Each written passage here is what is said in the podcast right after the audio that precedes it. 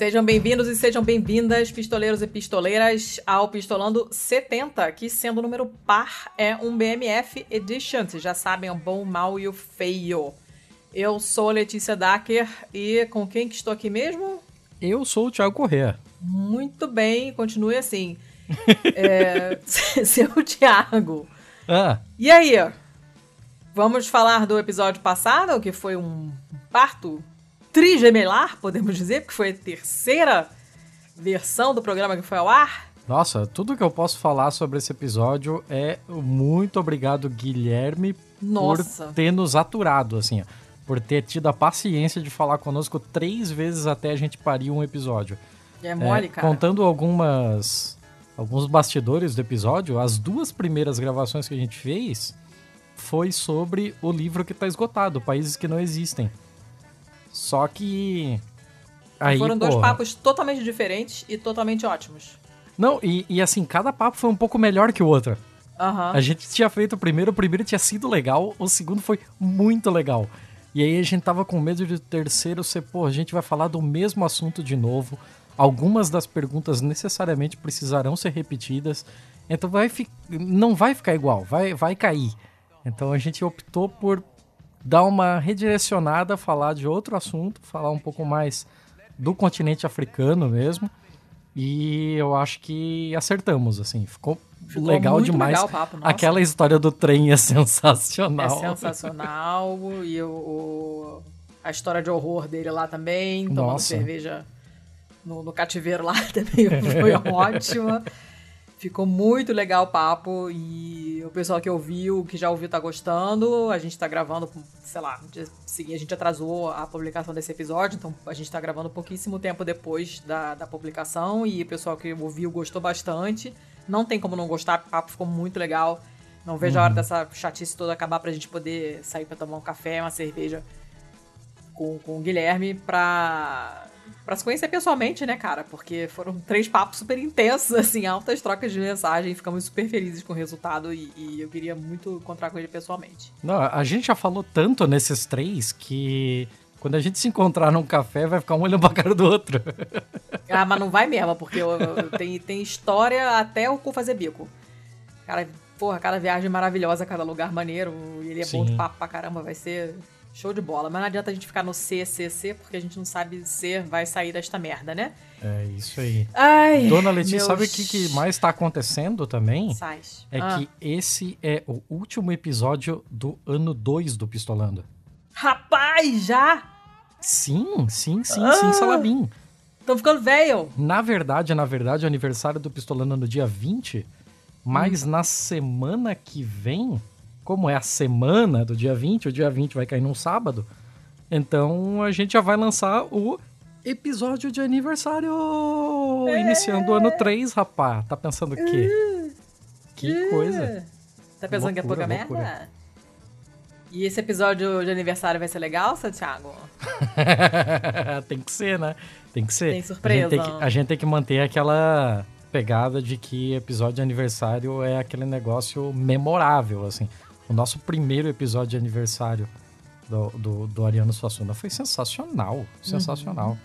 Assim, tem gente que até ouve ainda aquele episódio e, e tem boas lembranças. É um episódio assim que é atemporal, né? São acontecimentos uhum. que você vai ouvir hoje, vai ouvir daqui a um ano e tá a mesma coisa. É, inclusive, nós agora nós temos um músico entre os nossos entre os nossos apoiadores lá na Pistolândia. Uhum. Né? E a gente foi agraciado na Pistolândia, inclusive, com uma versão de uma música em. Uma música armorial, assim como um, uma homenagem ao episódio. Cara, é sensacional, puta merda.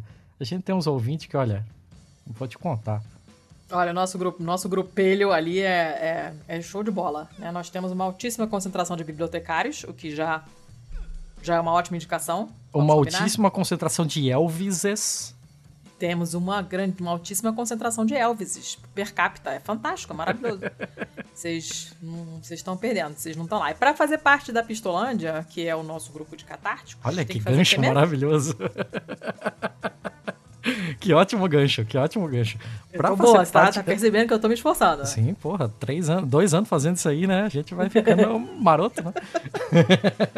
Mas se você também quiser participar dessa loucura ali, daquele hospício que, que é a Pistolândia, é, você pode receber o convite pro, pro grupo. Infelizmente o grupo é fechado, porque na real, assim, é a única coisa que a gente pode oferecer no momento para os ouvintes. Então a gente preferiu deixar ele um pouco mais fechado, até mais fácil para a gente controlar os papos que estão acontecendo. Sim, sim. É, tá sabendo de tudo que está ocorrendo e tal.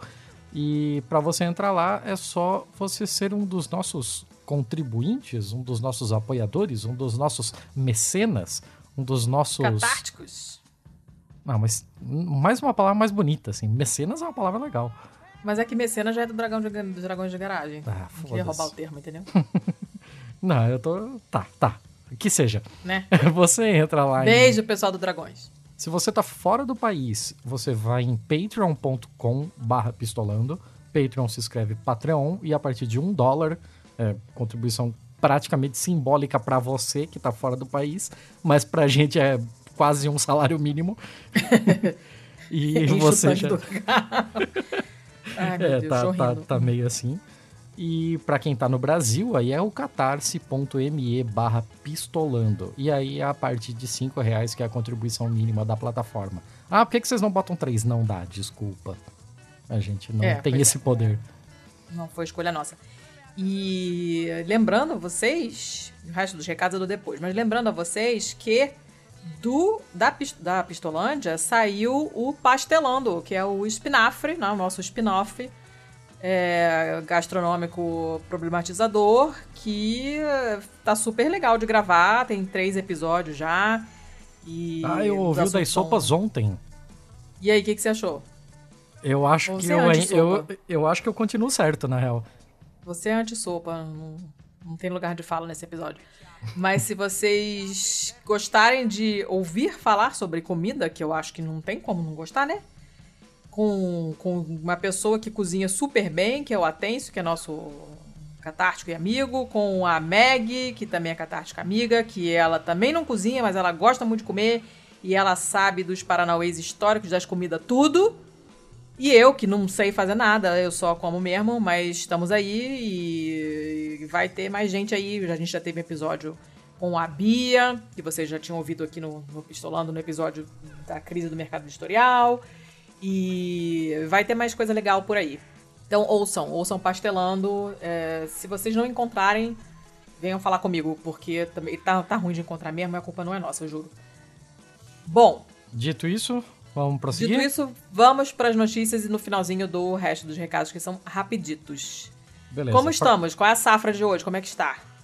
Então, para você que está chegando aqui agora, assim, sempre pode ser estreia de alguém, né? Então, seria bom explicar que o Bom, Mal e Feio é um episódio em que não fazemos entrevistas, entrevistas são nos números ímpares, e nos pares a gente escolhe notícias do mundo todo, coisas que você simplesmente não viu por aí, passaram por baixo do radar da maioria, e a gente resolve comentar. Então são três categorias de notícias: as notícias boas, autoexplicativo, né? As notícias más, autoexplicativo também, e as notícias feias. Que é aquele negócio que ou é muito esquisito ou não deu de classificar, é, é bagunça, é bagunça. É, o que não cabe, né, nem no bom nem no mal, a gente taca no feio. Exato, e óbvio é uma, uma referência western, porque Pistolando tem as suas referências western. E apesar de que em português o nome do filme não é o Bom, o Mal e o Feio, mas. Olha, é... isso eu não sabia. Não sabia? Não... não, não sabia porque eu não gosto de western e. É... Apesar de eu não assistir western e não conhecer nada, a ideia do Bom, Mal e Feio é minha. Então, eu, eu não sei, eu nunca vi, eu nunca assisti o Bom, Mal e Feio, mas, ah, mas tive essa, essa ideia e o negócio ficou, então a culpa do nome ser nome que não, não é o nome do filme, a culpa é minha. É, em, em, inglês é The Good, The Bad and The Ugly, mas aqui em, não. E em Portugal é, ele tem um leve spoiler, porque é o bom, o mal e o vilão. Então você já sabe que ah, o feio tá. é o vilão, assim, ah, porra. É, faz parte, é, agruras da vida. Tá, mas chega, não é né? sobre vamos... isso, porra. É, não é sobre isso. vamos lá, vamos lá. É, posso começar com uma boa? Eu, tô, eu tenho duas boas, como é que você tá? Eu tenho duas boas. Eu tenho duas boas também. Tá, então tá. Começa você. Vai. Tá, vou começar com uma da BBC, porque uh. a gente sempre tem alguma coisa em inglês aqui, é foda, não... Muito difícil isso acontecer de não ter. Mas a notícia, apesar da BBC, de ser da BBC, ela não é sobre a Inglaterra, ela é sobre o Quênia. Hum. É uma notícia de 2 de junho de 2020 sobre um molequinho queniano de 9 anos de idade, que ele fez uma geringonça com, uma, com cavaletes de madeira, uma bacia, um galão d'água e alguns mecanismos ali para funcionar como uma alavanca, uma balança, uma gangorra. E ele fez é, um dispositivo para lavar as mãos sem tocar em nada. Ah, eu acho que eu vi essa notícia. Negócio assim, com uns canos brancos assim e tal? Não, não. É, são os cavaletes azuis. É, você vai ver a foto depois na, na notícia. Que você pisa? Isso. Ah, Isso mesmo. Ai, que maneiro. Eu me lembro, eu vi, eu cheguei a ver essa notícia. É muito legal. O nome do moleque é Stephen Wamukota. E ele já fez duas máquinas dessa. Duas, dois dispositivos desse que é só um balde d'água, você pisa, ele vira um pouco do balde, despeja a água, a água cai numa bacia e ali você já pode lavar a mão sem precisar tocar em nada. E o Quênia já tinha mais de 2 mil casos de Covid-19 e 69 mortes quando ele fez isso, né?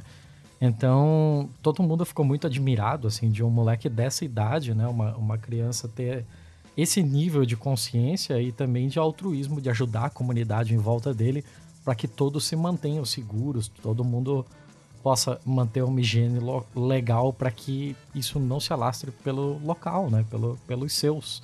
E ele, ele vive numa, numa vilinha chamada Mukwa, lá no oeste do Quênia.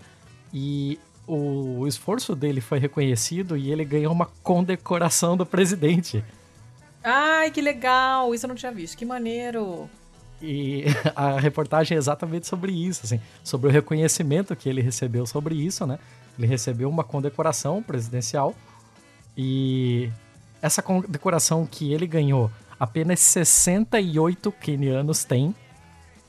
Oh!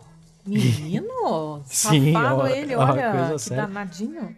E é um negócio muito legal porque, assim, serve de incentivo para ele também, para que ele mantenha essa mente engenhosa, né?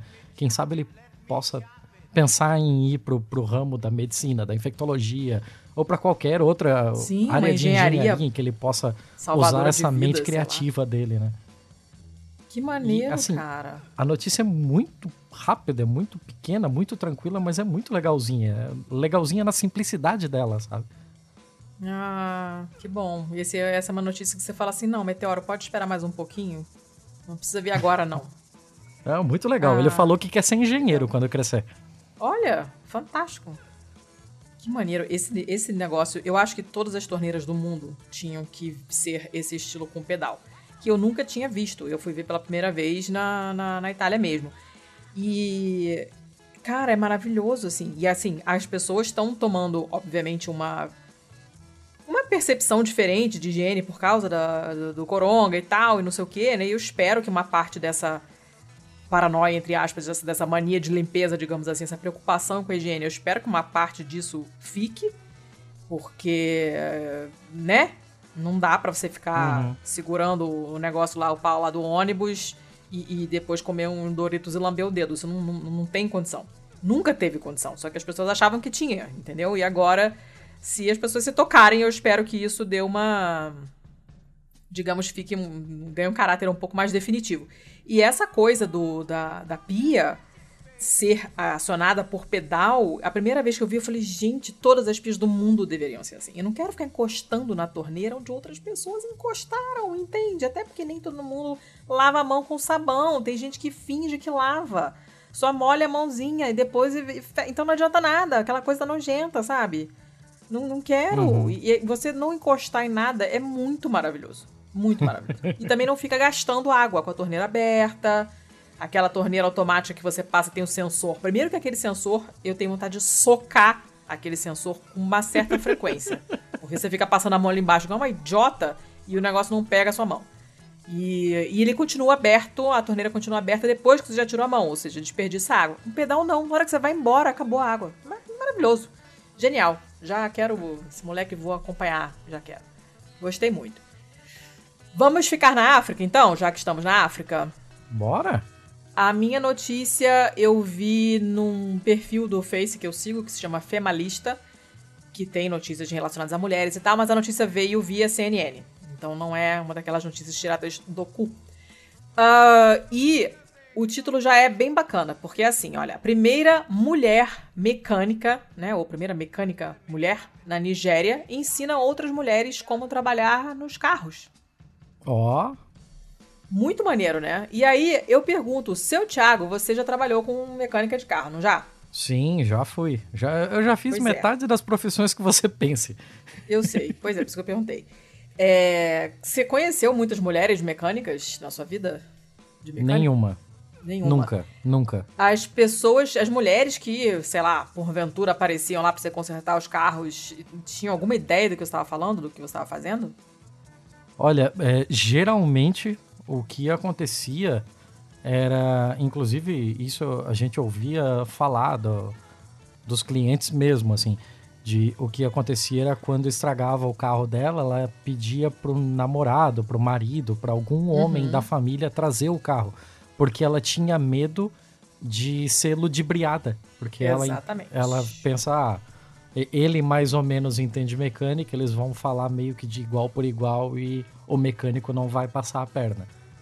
É, eu acho que nem é tanto uma questão de, de, de, entender um pouco de mecânica, não. Eu acho que é uma coisa, inclusive, também de respeito, porque a gente sabe que homem, em geral, respeita homem não respeita a mulher. Uh, mas, enfim, então a gente sabe que é um campo super masculino, entre aspas, né? No sentido de ser dominado por homens e tal. E tem, a gente tem visto que tem os movimentos interessantes aparecendo aí ultimamente de mulheres fazendo coisas que mulheres normalmente não fazem, até para poder atender mulheres e dar essa sensação de segurança de não estar sendo enganada. Então uhum. a gente tem visto mulheres é, fazendo serviços como, sei lá, de eletricista, é, de pequenos trabalhos em casa, essa coisa do marido de aluguel, que é um nome horrível, mas enfim. E umas coisas bem bacanas que têm aparecido por aí nesse sentido. Essa moça da reportagem, né? Ela tem uma história interessante, porque desde pequena ela sempre gostou de carros. O nome dela é Sandra Aguebor e ela é a primeira mecânica mulher da, da, da Nigéria. A Nigéria é Caramba. é o país com maior população da África, uhum. é o país com a maior economia do continente africano. A gente sabe que é um país que tem uma série de problemas, como a África toda, e a culpa é toda do europeu, né? Mas, enfim. E tem uma, uma, uma economia muito viva, porque tem uma população muito grande. Uhum. E essa mulher é a primeira mecânica mulher desse país. Que é um Se país enorme, uma população engano, enorme, e ela é a primeira. Se eu não Olha me engano, a Nigéria é a quarta população mundial. Eu acho que sim. Eles, eu me lembro de ter visto alguma coisa desse tipo. Eles têm uma população muito grande. Se eu não me engano, é China, Índia, Indonésia, Nigéria. É muita coisa, né? É muita, muita gente. Coisa. Então vocês imaginem o que, que é num país tão populoso, grande pra caramba, com uma economia importante e tal, no continente inteiro, e ela é a primeira. E o que, que acontece? Ela sempre gostou de carro. E o pai dela ficava, pô, para com isso, vai brincar com boneca, essas coisas, né? Só que ela cismou, falando, eu não quero brincar com nada disso, eu quero carro e ela foi estudar numa escola técnica e fez um curso de conserto de carros. E ela começou a trabalhar nos anos 80 num mecânico ali perto da casa dela e ela aprendeu tudo o que ela sabe hoje sobre conserto de carros. Acabou trabalhando depois para um outro mecânico e aí resolveu abrir um, a oficina dela. E essa oficina dela se chama The Lady Mechanic Initiative, que virou uma coisa maior do que uma só uma oficina mecânica. É uma organização que ensina outras mulheres a consertar carros e também a se tornar dessa maneira é, independentes financeiramente. E é, é, muito legal, porque isso é uma coisa que eu já tinha comentado quando eu comentei aquela notícia dos bancos de leite que a Fiocruz ajuda a montar em outros países e que, para uhum. mim, a sacada grande do projeto é o fato de eles não só montarem, mas eles ensinam a montar o banco de leite, para aquilo ter uma propagação depois autônoma no país. Cada centro, cada banco de leite consegue depois ajudar outros a serem montados em outros lugares. E ela faz a mesma coisa. Essa iniciativa traz mulheres de toda a África até a capital da Nigéria, até Lagos, para ensinar elas como consertar carros e também a como se manter sozinhas, né? De pra, como serem independentes do ponto de vista financeiro. Uhum. Então elas têm aula de não só da, da, parte prática, de meter a mão no carro mesmo, mas tem um currículo super detalhado sobre a parte mecânica, sobre direção profissional, sobre a parte elétrica, até, é, até trabalhos na casa mesmo, a parte elétrica de casas e encanamento e essas coisas para encorajar essas mulheres a serem mais independentes e não ficarem nessa de, ai, oh, não sei, estourou um cano, vou morrer porque não tenho marido em casa para me ajudar. É muito uhum. bacana, né? E ela ah, é. fala é. que, obviamente, ela teve que se esforçar muito mais do que um homem para provar que ela era boa o suficiente, porque Uhum. Todo mundo desconfiava muito da qualidade do trabalho dela, mas ela tem essa, esse objetivo final da vida dela, assim, que ela quer mesmo, ela quer ajudar 100 mil mulheres a conseguir o objetivo delas, e eu tenho certeza que ela vai fazer. Porque quem desde pequena tem um interesse que é totalmente contra o que as pessoas acham que meninas deveriam gostar e chega onde ela chegou, ela certamente vai conseguir tudo o que ela quer. É muito bacana. Aí tem um vídeo aqui no Instagram, ela, o perfil do Insta é esse mesmo, Lady Mechanic Initiative. E aí elas é, é, tem toda a, a, parte elétrica, tem um videozinho das, das moças mexendo naqueles. Cara, é uma parada super complicada, não tenho a menor ideia de como funciona isso. Esses carros modernos tem toda uma parte ele eletrônica super complicada e a menina tá Sim. lá mexendo num negócio que parece um tablet, sei lá, analisando sei lá o que, que eu não sei. É, deve ser o scanner da injeção eletrônica. Fazendo coisas. no, no carro, que eu não sei, não, não me interessa, eu odeio esse assunto.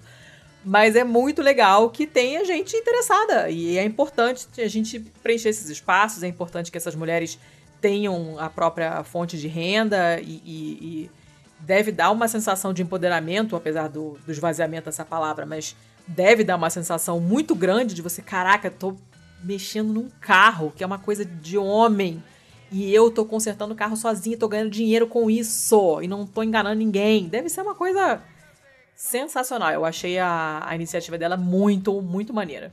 Por isso uhum. que eu uhum. trouxe hoje, achei legal. Eu já virei fã dessa mulher, já tô seguindo ela no Insta. E é isso aí. Show de boela. Muito bom, muito bom. Muito legal, né? Sim. Vai lá. É minha vez já de novo? Já, né? Acabei. Vamos lá então. Mais uma notícia boa. Essa notícia certamente é a primeira vez que esse site aparece aqui. O nome dele é City Pages, é páginas da cidade mesmo. Ele tem um nome tão, tão genérico que a gente já pensa naquelas redes de fake news, assim, né? Que, porra, Exatamente. essa merda não pode ser. O jornal. É. Não vamos nem citar nomes, porque, né, foda-se. Não. Mas o City Pages, ele é um jornal local de Minnesota. E ele basicamente ah. cobre a região ali, mais a região da capital ali, né? Da, das cidades gêmeas. Você sabe que Minneapolis não é a capital de Minnesota, né? Sei, mas eu não me lembro qual é. É, é, é porque são duas cidades que, que são as chamadas cidades gêmeas, né? Que ficam uhum. lado a lado, é coisa de 30 quilômetros do centro de uma para outra. E aí Minnesota, é, Minneapolis passa a ser mais ou menos a cidade principal do estado, mas a capital mesmo é a cidade vizinha, que é St. Paul. Ah, não me lembrava do nome. Os Estados Unidos tem vários estados, assim, que tem capitais que enganam. Você fica jurando que sim, é uma sim. coisa e não é. Kansas City, né? É, nossa, total, total. e... Não, e fora, fora esses que o nome engana mesmo, mas outras que você. que a capital ninguém conhece. Você vai pensar, sei lá, na Califórnia, é, na Flórida, que você fica achando, sei lá, deve ser Miami, né? Não, tem nada a ver. Uhum. Mas enfim, vai. Estou tá. divagando. Tá. a gente tá, tá meio avoado hoje. É. Mas tá. A notícia que vem aqui do, do City Pages, eu acho que eu não preciso passar para ninguém o contexto, né? Uhum. Porque se você mora nesse planeta, você sabe o que aconteceu em, em Minneapolis. Mas depois de todas as de todas as, as tretas que ocorreram e das manifestações, essa notícia é sensacional porque o, o City Council, né, o, o, que seria equivalente talvez à Câmara de Vereadores uhum. de Minneapolis, está é, tá considerando fazer uma, uma alteração na estrutura da polícia. E assim, essa alteração da estrutura da polícia não é assim, sei lá, mudar procedimento para que ninguém ajoelhe na sua cabeça, ou quem sabe é, retirar os, os vieses né, envolvidos na, na abordagem policial, mas eles são um pouquinho mais aprofundados que isso. Eles estão pensando em desmantelar a polícia. Olha, como assim? É exatamente isso, assim, ó, eles querem dissolver a polícia. Eles eles se deram conta assim que reunião após reunião, sempre que eles faziam algum tipo de, de conselho para discutir o orçamento, eles apresentavam petições e placas exigindo que a, que a cidade colocasse menos dinheiro no departamento de polícia uhum. e mais dinheiro em programas que impeçam que os crimes aconteçam. Uhum. Então, tipo, em investimento em emprego, investimento em áreas de lazer, investimento em educação para as pessoas de áreas mais marginalizadas, uhum. né? Para as pessoas que têm menos acesso a esses serviços e esses direitos. A moradia acessível, é, aconselhamento sobre dependência de drogas, é, programas de prevenção mesmo. Uhum. E o conselho ouvia, mas ouvia daquele jeito, né? Tanto é que teve que acontecer o que aconteceu. É, fazer o. Ah, tá, anotado, amor. É, é anotado. Então, chega um amigão aqui, o Steve Fletcher, que é um dos membros desse conselho, talvez o equivalente a um vereador, e abro aspas para ele. Eu acho que nós deveríamos ter uma visão de, por um tempo, de querer ver outro tipo de resposta a essas ligações por 911. Hum. Então, ele, ele começou a, a falar sobre levar essa ideia mais adiante, começar a ouvir isso com mais seriedade. Ligações sobre crises de saúde mental, por exemplo. Hum. A pessoa que, sei lá, tem síndrome do pânico, ou que ela tem um, uma, um acesso de raiva, assim, por uma, por uma questão mental. Uhum. É, ou então, sei lá, por um, por um caso de, de. Como é que é o nome daquilo? Quando a pessoa fica muito tempo sem a, sem a droga, uma crise de abstinência que deixa a pessoa violenta por causa de uma crise de abstinência de opioide, por exemplo. Essas ligações todas são de redirecionadas para a central de polícia. Hum. E o que esse tipo de pessoa, o, o, o, o, tipo de pessoa causadora desse tipo de ligação, ela não precisa de um oficial armado indo uhum. até a casa dela e imobilizando ela. Ela precisa de um acompanhamento especializado, seja de um psicólogo, seja de um assistente social, seja de qualquer outra coisa que não a mão armada do uhum. Estado. E isso começou a ganhar muita força agora. Hein? E agora todo mundo está começando a levar isso com muito mais seriedade de quem sabe chegar o momento de dissolver a polícia de Minneapolis e transformar a segurança pública da cidade em redes comunitárias de auxílio mútuo. Coisa! Isso ainda não tá batido martelo, assim, não, não sabemos em que, em que pé isso tá nesse momento. A reportagem é do dia 4 de junho de 2020. Mas, assim, se isso acontecer, é um negócio, assim, para acompanhar muito de perto, acompanhar os números para saber, porque isso pode virar um modelo, isso pode. Oh, é, abre um puta levar para um outro patamar esse tipo de esse tipo de, de manifestação, esse tipo de demanda. Então, porra, é, é louvável que estejam pensando nisso. Assim, é claro que tem todo o contexto de, porra, precisou acontecer é, o, o, caso do George Floyd, precisou acontecer um, uma manifestação gigantesca como não se via há muito tempo, mas é bom que pelo menos alguma coisa está acontecendo. E isso também é uma lição, é uma lição de que todo esse tipo de ganho nada vem de graça. Tudo isso é uma vitória é, das demandas populares. Se é, agora eles estão cogitando fazer esse tipo de coisa, é porque a classe trabalhadora da cidade resolveu se impor, resolveu ir até as últimas consequências de foda-se, quebrar a vidraça, é, ir para cima mesmo e exigir de verdade esse tipo de coisa. Então é, é louvável. Pô, uma coisa super a ser acompanhada, hein? Interessante, muito interessante. Falando, seu Thiago, em protestos, hum. eu tô toda trabalhada no gancho hoje, tá percebendo? Pois, pois é, cara. Falando nisso, o, a minha segunda notícia boa é uma que todo mundo deve ter visto, não, não é dessas bizarrices que a gente encontra. Ela veio do Huffington Post UK, é uma notícia de, ontem. Nós estamos gravando hoje, é dia 8 de junho, então é ontem, no dia 7. Uh, ah, e apareceu um milhão de vezes na minha timeline, por várias publicações diferentes, todo mundo deve ter visto, mas como ela é uma coisa ótima e muito simbólica, eu achei que valia a pena trazer. E aí você tem um site bosta que dá autoplay, eu quero matar. Bom, o, a manchete é a seguinte: manifestantes do movimento Black Lives Matter derrubam uma, a estátua de um mercador de escravos em Bristol e jogam a estátua no porto. Você deve ter visto essa notícia, que correu sim, bastante sim. pelas internets, né? Uhum. E é, o negócio é que essa estátua era um memorial a um cara chamado Edward Colston. Essa estátua estava lá desde 1895.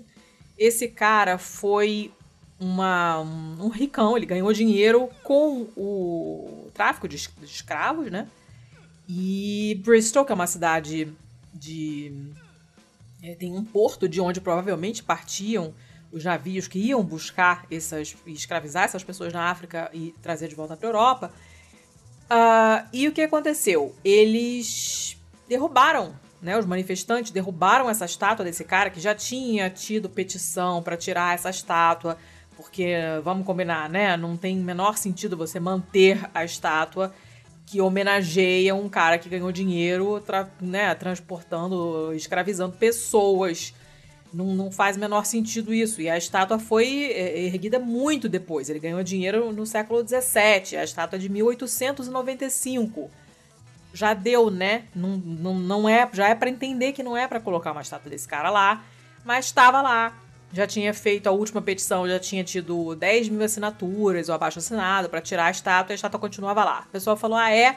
Foda-se a estátua. Arrancaram a estátua e jogaram ela no rio, no rio Avon, que é aquele famosinho, né? E uh, isso foi durante os protestos contra a brutalidade policial depois do, do, da morte lá, do assassinato do George Floyd. E foi legal porque uhum. eles já tinham coberto a estátua pra marcha, né? Já tinham, tipo, essa estátua é uma merda, a gente não quer mais ficar olhando para isso. Tinham coberto ela com um monte de saco de lixo. Mas chegou uma hora que o pessoal falou, cara, não dá só pra cobrir, tem que tirar essa merda daí. Arrancaram. Tem que dinamitar essa merda. Jogaram no rio. E o, esse porto, esse local específico onde jogaram a estátua, fica muito perto de uma, uma ponte chamada Perros Bridge, essa Pero, Pero mesmo, marido da Pera, que é o nome de um cara chamado Pero Jones, que foi escravizado e viveu em Bristol como pessoa escravizada. Essa ponte foi, tem esse nome em homenagem a ele, eu não sei qual a importância dele na história local, mas é uma coisa bem significativa, né? O negócio foi jogado lá, tipo, foda-se uhum. você, tal. E duas coisas engraçadas. Uma é que, imediatamente, assim, pouquíssimo tempo depois, você olhava no Google Maps e você procurava, procurava lá a estátua e já tava lá dando como fechado. Entendeu? Tipo, não tem mais. Esse monumento não está aberto. Tá fechado simplesmente porque não tem mais a estátua porque arrancaram e jogaram no rio. Foi bem rápido, assim. Alguém atualizou rapidão. E é, essa coisa essa, deles terem jogado a estátua perto dessa, dessa ponte que tem o nome dessa, desse escravizado que foi homenageado. E as pessoas ficaram muito felizes com isso, né? Olha, é uma sensação ótima, é, a sensação é de virar uma página. Agora a gente pode começar de novo. Uh, uhum. Era, era o, o, que a gente estava precisando, os depoimentos das pessoas, mesmo quem não estava diretamente envolvido, é, os depoimentos são todos nessa linha, sabe? Ah, era o que ele merecia, eu esperei a minha vida inteira por esse momento.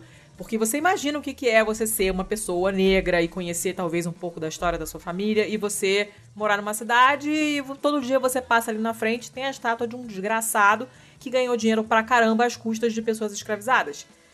Eu entendo o ódio que deve dar. Né? E uma das pessoas que falaram aqui pra reportagem, que pediu para ficar anônima, disse: Olha, eu acho, eu não acho que o racismo algum dia vai desaparecer completamente, vai morrer, vai acabar.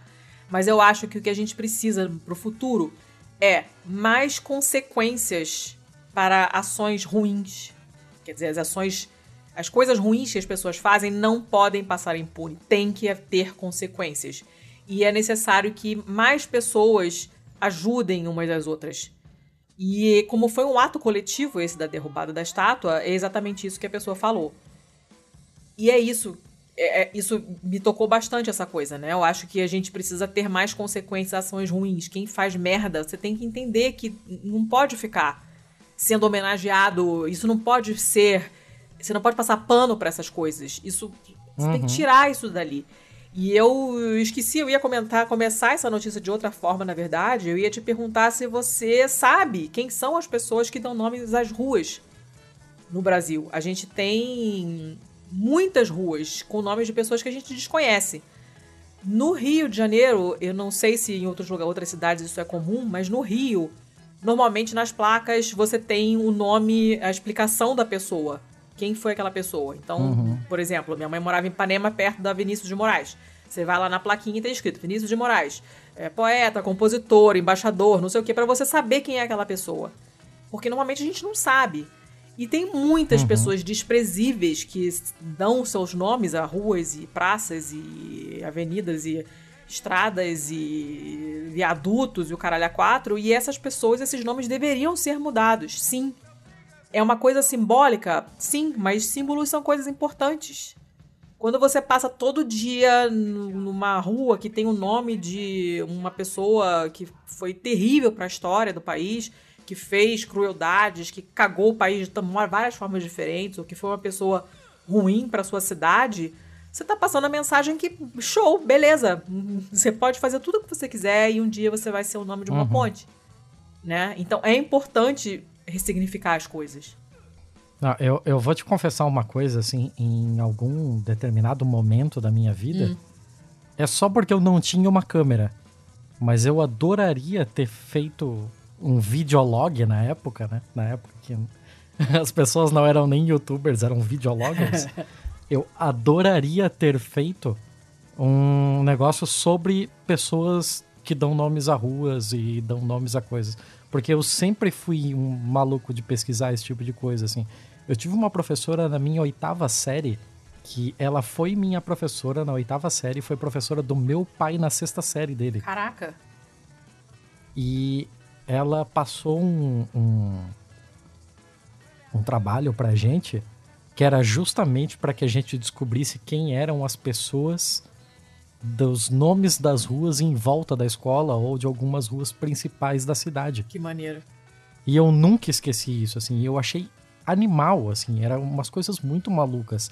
Ela pedia pra gente, assim, ah, é, tem uma rua aqui em Joinville que faz o acesso de praticamente toda a Zona Sul, que é a rua Monsenhor Gersino. E, cara, eu, eu nem sabia o que era um Monsenhor. assim. Então é o tipo de pesquisa que é muito interessante, é muito legal. assim. Quem foi esse cara? Que diabos é um Monsenhor? Uhum. O que esse cara estava fazendo aqui? O que, que ele fez pela cidade? Era, era muito legal mesmo. assim. Eu sempre quis fazer algo desse tipo. E, e, realmente, assim, essas coisas têm um significado muito pesado.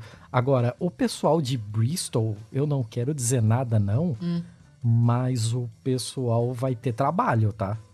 Eles têm muita coisa para fazer. Ah, ali é complicado. Porque tem três escolas com o nome do Colston. Uhum.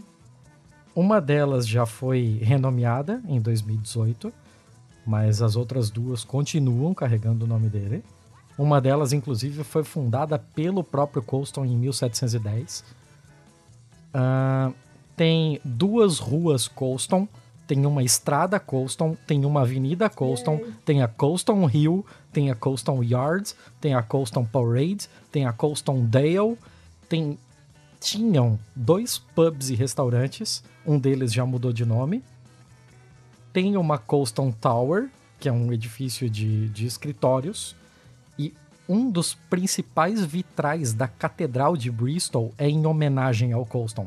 É, isso tem uma, uma explicação, né? Não é só porque ele era rico, é porque ele usava esse dinheiro dele para fazer caridade na, na, cidade. Então ele realmente ele com, com esse dinheiro sujo e, e pingando sangue, ele usava esse dinheiro para fazer o que era considerado bom na época.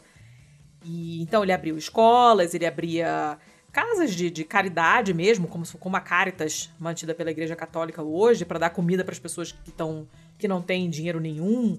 Um, é, coisas desse tipo, igrejas, reformar igrejas e tal. E não é só ele, porque outras pessoas da família dele também tinham é, relações com essa Royal, Royal African Company, que é uhum. a empresa que tinha o monopólio do, do, do tráfico de escravos na, na, na Grã-Bretanha. E ele chegou a ser governador e tal. Quer dizer, era uma coisa muito entranhada mesmo. Isso daí é. O nome disso é gozar com o pau dos outros. Exatamente. É, você fode um monte de gente no outro canto, uhum. mas aí quando você volta para sua terra natal, você faz um monte de coisinhas legaisinhas e tal. Inclusive tem um pão Colston, tá? E esse daí Ai, você. Chega desse homem? Sim, e esse aí, meu, assim, ó, pode jogar fora sem olhar para trás, porque ele é um pão feito de frutas secas.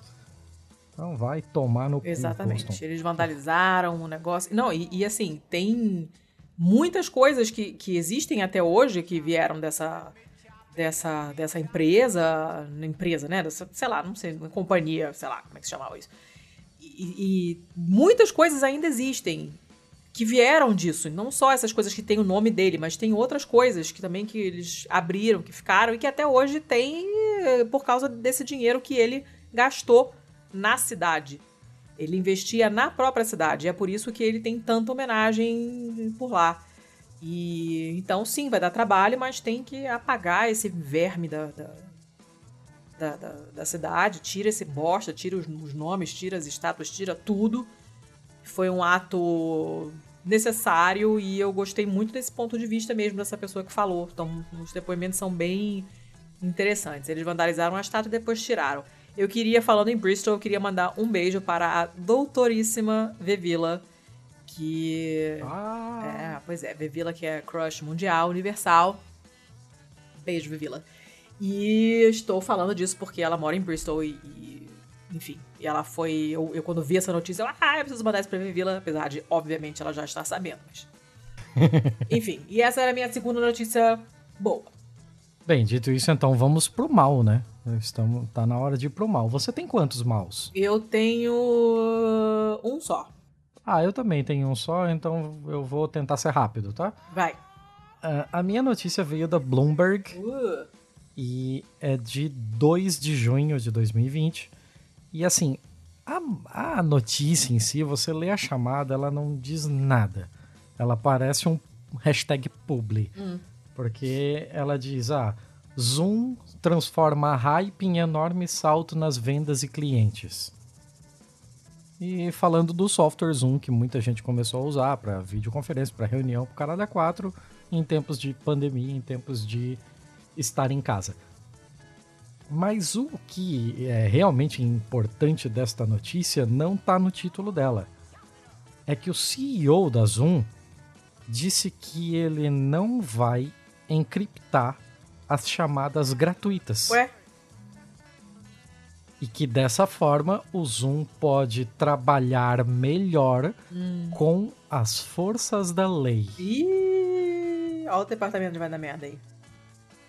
Abro aspas aqui pro CEO da Zoom. Usuários gratuitos, com certeza não queremos dar isso, dar isso à encriptação, né? Hum porque também queremos trabalhar em conjunto com o FBI, com a aplicação da lei local, caso algumas pessoas usem o Zoom para um mau propósito. Hum. Isso é errado em tantos níveis que. Quem define não... o que é um mau propósito? É, primeiro, não ninguém define o que é um mau propósito. Segundo, para definir o que é um mau propósito, as pessoas necessariamente vão ter que ter acesso à sua conversa. Então já existe aqui um problema de privacidade patente, certo? Uhum. E É, tem aqui um pessoal que, que comentou sobre no, no Twitter, né? Alguns fatos sobre a encriptação do Zoom. E eles falam, eles só reforçam a ideia de que, na realidade, o que o Zoom está fazendo com você é que ele está te cobrando uma taxa para não entregar os seus dados. Uhum. Simples assim. Ele é um software espião que você utiliza por, por, por escolha própria e que se você não paga, eles têm acesso a tudo e podem fazer o que quiser com esse acesso. E se você paga, você vira um cliente com algum tipo de privacidade. Mas, gente. Ele tá vendendo a sua privacidade. É. Comportamento de máfia, fia, fia. É, é, é, tudo zoado, assim, mas eu sou o louco da privacidade de dados, né? Então eu não poderia deixar de. Não, mas essa aí assusta até euzinha, que tô cagando com essas coisas normalmente. É difícil. Aí sempre tem aquele negócio, né? De, ah, mas por que, que você tá tão preocupado? Quem não deve não teme. Puta, vai tomar no cu quem fala essa porra desse argumento. Porque não é uma questão de você estar fazendo algo errado ou não. É uma questão de princípios de você entregar a sua privacidade. Filha da puta. Calma. E não é só isso. É o perigo de você, de alguém decidir o que, que você tá, se o que você tá fazendo se enquadra em determinada categoria ou não. Né? Também. A pessoa também, pode achar, cara, é... eu não fiz nada de errado. E a pessoa, o governo fala, mas pra mim tá errado. Pronto, vai pro pau de arara. E aí? Não, tem, tem, tem várias coisas ruins aqui. Não, nossa, dá pra fazer um episódio só sobre Toda isso. cagada essa notícia, hein? É, vamos, vamos pra frente, tá, vai. A minha também é ter terrível. É uma notícia que tá guardadinha aqui desde o finalzinho de maio. É um, do dia 26 de maio, especificamente, da Agência Pública, que é um jornal bacana, inclusive. E tem como manchete essa lindeza: milicianos invadem área ambiental e formam máfia da areia no Rio de Janeiro. Eu já falei sobre esse negócio de areia aqui. Ah. Eu não me ah. lembro mais em que contexto, mas já teve um bom mal feio que eu trouxe alguma notícia dessa de tráfico de areia. Sim, que estavam importando areia para fazer as construções do Dubai. Exatamente. E tá acontecendo Nossa, isso minha aqui. Minha memória tá boa. Essa ainda não tá. Esse amendoim todo aí tá te fazendo bem. É... O que acontece aqui é o seguinte. Bom, você tem uma APA, né, que é a área de proteção ambiental na Baixada Fluminense, que pega um pedaço de Nova Iguaçu, um pedaço de Belfor Roxo e tal, e você tem é, pessoas mo mo é, morando nessa área, mas com medo, porque você tem oito areais clandestinos funcionando. Uma das empresas flagradas tem 11 notificações de órgãos ambientais e continua funcionando. E esse e, obviamente essas pessoas morrem de medo porque é tudo milícia. Essas empresas são todas de miliciana, é uma bosta. As pessoas, é claro, têm medo de denunciar. Primeiro, porque sabem que nada vai acontecer feijoada. Segundo, porque tem medo de morrer. Vai ligar para quem? Pra polícia? Né? Polícia. A, a escola começa com uh, uma escola municipal que tá meio que sob o risco de afundar, porque abriram uma cratera gigantesca Eita. do lado da escola para roubar areia. Aproveitaram a quarentena, a escola tá fechada roubaram, desmataram uma área enorme, criaram uma cratera do tamanho de quatro campos de futebol. Que tal? Carai. E esse. E essa lagoinha que ficou, né? Porque essa cratera enorme, a água ali do, do fundo, né? Do, do, do subterrâneo, de lençóis freáticos e tal, essa água sobe, é uma água verde, bonita. Você olha assim, nossa, que não é, não tá de nadar. Só que é uma água que tem uma acidez intensa, um pH muito baixo, então ela é perigosa, mas mesmo assim as crianças e até os adultos mesmo acabam usando como área de lazer, porque como você já tinha falado na outra é, na outra notícia, não tem alternativa, se você não tem nada para fazer, tá morrendo de calor, a baixada é quente pra cacete, não tem piscina, não tem clube, não tem praia, não tem porra nenhuma, você vai fazer o quê? Você vai se jogar em qualquer corpo de água que você encontrar. É perigoso, tá? E tá tem o perigo, porque ela tá a 8 metros da escola. Ela corre o risco de desabar, de, de afundar mesmo na, na, nesse craterão. E o pessoal fala que isso acontece o tempo todo. Muita gente da área trabalha nessas empresas, porque não tem emprego. A gente está sempre voltando a falar das mesmas coisas, na verdade, né? O problema é sempre o mesmo. Na falta de alternativa, você vai fazer o que tem. E o que tem, quando é uma merda ou quando é errado, mas se é a sua única opção, você vai fazer. Uma galera trabalha para essas empresas. Uhum. Muitas delas já foram multadas, elas desrespeitam completamente todo tipo de, de, de regulamentação e muitas delas começam a atuar antes de receber autorização, se é que vão receber. É um negócio super complicado. Super complicado. Agora, olha isso aqui, que a um certo ponto aparece na, na reportagem. A extração ilegal de areia é a terceira atividade criminosa mais lucrativa do mundo. Atrás apenas Caralho. de pirataria e tráfico de drogas. Porra! Você tem noção do que é isso, gente? Eu não tinha a menor ideia. No, nossa, nem a pau que eu ia colocar em terceiro do mundo. Né? No Brasil, a atividade nossa. pode chegar até 8 bilhões de reais por ano. Puta que pariu. Cara, é inacreditável. E, assim, é relativamente fácil, porque drogas, é, coisas pirata, não sei o que. Tem, um, tem uma fiscalização específica para isso, né? A droga é uma coisa super, tem toda uma questão é, ética da sociedade, né? Então é muito mais difícil você é, é passar livremente por onde você quiser com drogas do que com areia. Uhum. E o cara chega lá com uma puta de uma bomba gigante que suga areia é, subterrânea no lago e tal, não sei o que, e quando você olha ficou um craterão. E aquilo tudo cagado, a vegetação vai toda pro, pro caralho. Você tá desmatando pra caramba. Desmata pra caramba, você altera toda, todo o equilíbrio hídrico, é difícil de se recuper, ser recuperado depois de maneira natural, é uma bosta. E as pessoas trabalham ali, obviamente deve ser tudo é, informal, claro que ninguém vai ser na carteira dessas pessoas. E uma bosta, tudo uma bosta. Tudo uma bosta. E no final, em algum ponto da, da, da reportagem, que é razoavelmente longa, mas vale a pena ler, eles mencionam que antigamente o procedimento era prender as pessoas que eles encontravam Uh, envolvidos nesse tipo de atividade. Mas não adianta nada, porque não é o cara que tá ali puxando areia, comandando a máquina, não é ele o culpado, né? O culpado é o dono da empresa. E aí eles começaram a quebrar o equipamento.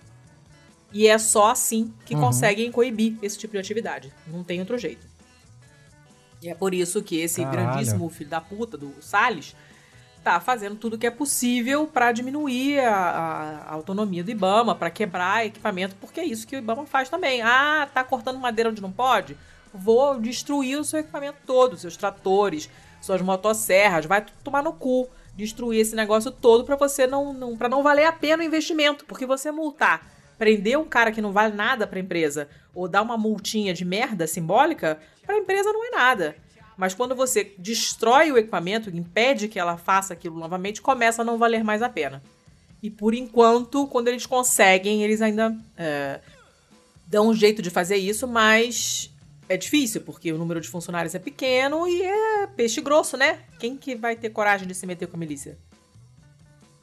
Uhum. Muito complicado. E, enfim, é tristíssimo, porque você vê que é um. Teve sítio arqueológico destruído por, sabe, por extração de areia. É tudo uma merda. Vai dando uma grande depressão conforme você vai lendo. É uma reportagem da Mariana Simões e é muito bem escritinha, mas vai dar uma tristeza muito grande. Muito grande. Então é uma bosta. De todos os pontos de vista, é uma bosta de notícia. Por isso que ela está no mal. Chega. Que porra. Começa você para me recuperar, que minha garganta hoje tá uma bosta. Tá, eu vou começar. Vamos lá, a gente já passou por dois países africanos. A gente já falou dos Estados Unidos, a gente já falou do Brasil, a gente já falou da Europa, já falou do Zoom, que, sei lá, é do mundo virtual. Mas Acho que vamos falar de outro lugar aí, né? Vamos, vamos falar da Ásia. Vai, manda ver. Cara, é, eu não sei nem por onde começar. Vamos lá. Hum. É, essa notícia vem em duas partes. É, não, minto. Deixa essa notícia pro final. Essa notícia é muito boa. Ah, meu Deus. então vamos pra. Austrália, vamos pra Oceania. A, a notícia é da Galileu, sim, aquela, aquela Galileu finada. Hum ela não é tão nova, ela é de 22 de março de 2018. Porém, só vi agora para minha nova foda-se. A chamada é a seguinte: Golfinhos australianos usam toxina de baiacus para ficarem chapados. Uou! eu não gosto de golfinho, tá? Eu foda-se assim, não gosto de golfinho. Golfinho e panda para mim são aqueles dois animais assim que todo mundo gosta. golfinho eu... é malvado. Olha de cara amarrada. Não, não tenho muito apreço por eles não. Mas tem gente que acha fofo, tem todo aquele negócio de que ah, é um bicho muito inteligente, não sei o que. E agora descobriram uma outra característica que ele compartilha com humanos. Eles curtem ficar chapados. Os, os, os pesquisadores da Universidade de Murdoch, na Austrália, hum. é, descobriram isso num estudo onde analisaram golfinhos da costa australiana no estuário de Les Chenault, ou Le Chenot, talvez. Ah, não, não sei. sei. é, qual é o comportamento que eles observaram? Em, em muitos momentos, os golfinhos jovens, tem que ser jovem, né? Jovem é foda. Jovem foram avistados segurando baiacus pela boca. Só que o baiacu tem esse, essa defesa dele que ele libera uma toxina. Hum.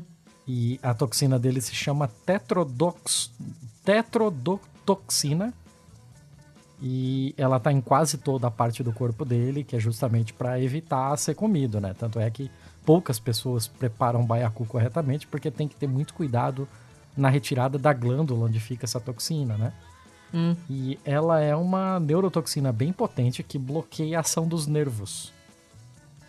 Então, se ela for consumida, ela pode ser mortal para os predadores do peixe e, em alguns momentos, inclusive, é, mortal para humanos.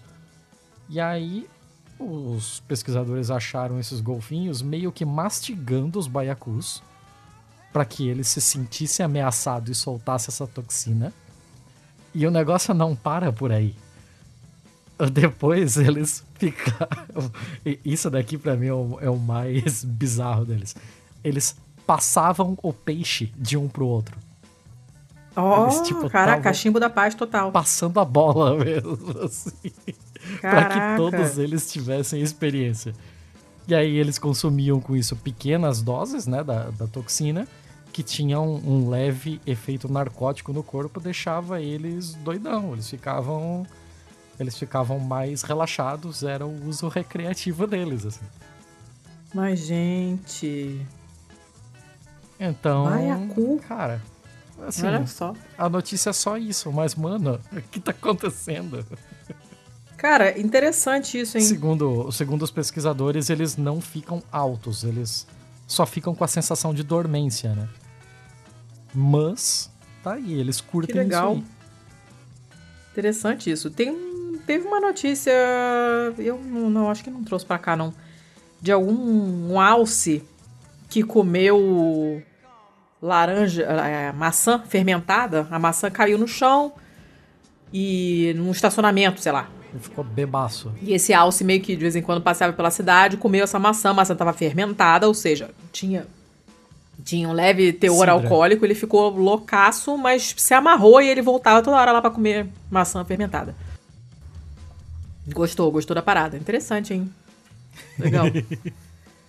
ah, não sei, não desgosta dos golfinhos não, tadinhos. eles até fumam baiacu. Não, eu não gosto, não gosto, não gosto mesmo. Poxa.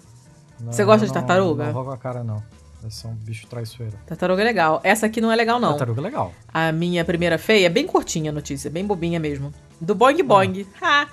De... Tá entrando pro bingo, hein? Boing Boing já tá no bingo. Virou categoria do bingo. Eu falo por você. Agora do dia 28 de maio. E é uma notícia bem curtinha, bobinha mesmo, mas é isso aqui, ó. Tartaruga voadora bate no para-brisa de um motorista da Georgia. Como assim? É, pois é, isso aí. A mulher tava dirigindo. Uma mulher chamada Latonia Lark. Ela tava dirigindo. Tá, tarari, tarará, tarará. E apareceu do nada, caiu essa tartaruga no para-brisa dela. Não, não, não, não, não. Nada. Não tem como cair uma tartaruga do nada, caralho. Como assim? Caiu uma tartaruga do nada. Ninguém sabe de onde veio a tartaruga. A tartaruga, infelizmente, perdeu uma perna, depois ela veio a falecer durante o tratamento lá no, Porra. num centro de tratamento, ela morreu. A tartaruga atravessou, obviamente, o para-brisa. A mulher levou um susto do caralho. Imagina. Ela tava dirigindo, aí ela falou, assim, o tweet dela falando, né? Ela falou: olha, meu irmão quase perdeu a cabeça, porque o irmão tava no banco do carona. E você imagina, velocidade suficiente para quebrar o vidro, uhum. isso na tua cara causa um certo estrago. Sim, e assim, o, o vidro, Mas ela o tá vidro bem. do para-brisa hum. do carro, ele é diferente dos outros, sabe? Você sabe disso, né? Porque Sei. o vidro do para-brisa é um vidro laminado, que é justamente para no impacto ele não estilhaçar e acabar ferindo mais ainda as pessoas. Ah, e tem o filme lá, os pedacinhos ficam presos, patati patatá, mas porra! Então, né? porra, pra perfurar isso tem que ser um impacto do caralho. Pois é. E ela fala isso, né? Meu irmão quase perdeu a cabeça, mas tá todo mundo bem, não teve acidente, não tem nada, não aconteceu nada, a gente só ficou super nervoso, né? Meu açúcar, a minha glicose foi para as alturas. Mas Tá tudo bem. Só não tá tudo bem com a tartaruga que morreu e ninguém sabe de onde ela veio, como que ela caiu do ar, do nada dentro do carro da mulher. Não, não, não, não pode ser. Não pode ser. E vão continuar não sabendo, porque não tem como se identificar nada, não, não tem como saber. Cara, Simplesmente isso. Ela tava dirigindo, o negócio caiu. Só isso que aconteceu. Se você procurar nas câmeras de segurança, minutos antes dessa mulher passar nessa rua, passa um kart na frente dela. É, essa tartaruga veio do Super Mario, com certeza. Super Mario Kart. Não é possível. Cara, mas assim, dá, dá peninha, né? Porque tadinha, a tartaruga não tinha nada a ver com a história. E... Foda, né? Que, que doideira. É bizarro. Tem um videozinho, assim, da tartaruga presa no, no buraco do negócio. É, é triste. Caralho. Estranho, né? Já pensou, tá dirigindo uma tartaruga deve... no seu... Ela deve ter sido pega por um... Por uma ave de rapina que acabou soltando ela no ar. É, pode ser. Alguém jogou, sei lá, de um viaduto porque não queria mais tartaruga. Não sei. Caralho. Mas não vão saber porque a tartaruga já era. E é isso. Era só isso a notícia. Que doideira. Acabou. Era só porque não é uma coisa que acontece todo dia, né? Por isso que eu trouxe. Ok. Ok. Bobinha, bobinha. Próxima. Próxima. Mais um site estreante aqui. Hum. Essa notícia vem do moderngana.com. Oh, caraca, você tá, tá que tá, hein? Um site de Gana aí, ó. A gente tá. Porra, três notícias da África ó, tá bom. episódio. Muito bom. Essa daqui, é, ela, é, ela é bizarra pelo contexto, assim, né? A gente teve todas essas encrencas acontecendo nos Estados Unidos, da, da morte de George Floyd, toda a, não só a violência policial, mas o racismo também, né? Que, que tem sido evidenciado nesse período todo. E aí o pessoal o de Gana, o ministro de Turismos, Arte e Cultura de Gana, hum. ele resolveu meio que tirar um proveito dessa situação. Hum. E por aí já, já começa a franzir o senho, assim, né? De cara, como se tira Sim. proveito desse tipo de coisa. E na verdade é a ministra é, ela em uma colaboração com a autoridade do turismo de Gana e o escritório de porra, affairs, como seria affairs, seria de assuntos mesmo, né? É, é. é a, a, Secretaria de Assuntos da Diáspora. Olha que doideira esse, esse cargo. Coisa específica, não? E o Fórum da Diáspora Africana. Eles organizaram um memorial em homenagem ao George Floyd. E o uhum. ministro do turismo ganês deu uma declaração bem forte, assim, que se hum. você uhum. não se sente, é, se você se você sente que não te querem nos Estados Unidos, venha para Gana. Uh! É muito maluco você pensar na, nas coisas ditas nesse, nesse sentido, assim. Mas para Gana é um ótimo negócio, né? Porque é, uhum. as pessoas iriam para um, um lugar em que, sei lá, se eles levassem valores em moeda, seria numa moeda super valorizada, eles poderiam é, ter uma vida bastante confortável em Gana. E Gana ganharia muito em pessoal especializado para determinadas áreas, né? E abro aspas aqui para ele É, o racismo na América continua sendo uma pandemia mortal pela qual há mais de 400 anos nossos irmãos e irmãs nos Estados Unidos da América anseiam por uma cura. George Floyd não foi o primeiro homem negro a usar a frase eu não consigo respirar. A presente situação que enfrentamos hoje, no ano de 2020, com a morte de George Floyd, resultará em mudanças. Quem perdoa o mal é tão mal quanto aquele que o pratica. E é por isso que é certo não apenas que Chauvin, que é o, o Chauvin, sei lá, uhum. o policial lá que, que, que cometeu Desgraçado o ato, lá. filho da puta, seja acusado, mas todos os seus cúmplices que juntos mataram George Floyd. Então são, são palavras muito fortes, assim, por mais que ele não uhum. seja o chefe de Estado, quando sai da, da boca dele é um. É uma notícia. É... Ele ou ela? Você falou que era ministra, mulher? Não, a, a mulher é do. é da secretaria aqui. Ah, tá. Caralho, são, são três pessoas, eu confundi todas. É uma mulher, tá?